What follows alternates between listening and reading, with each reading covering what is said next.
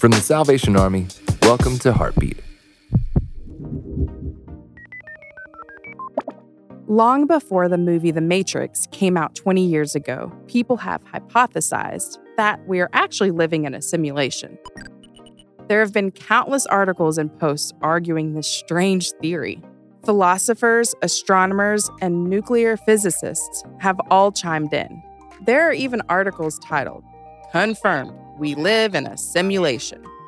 The interesting thing to me, as a Christian, is it seems like they aren't very far off. If they continue down this rabbit hole, I feel like they will eventually prove to themselves the existence of God. Simulation? No. But we are His creation. We've all been put here for a purpose, and this existence is just part one. For more episodes of Heartbeat, visit salvationarmyradio.org.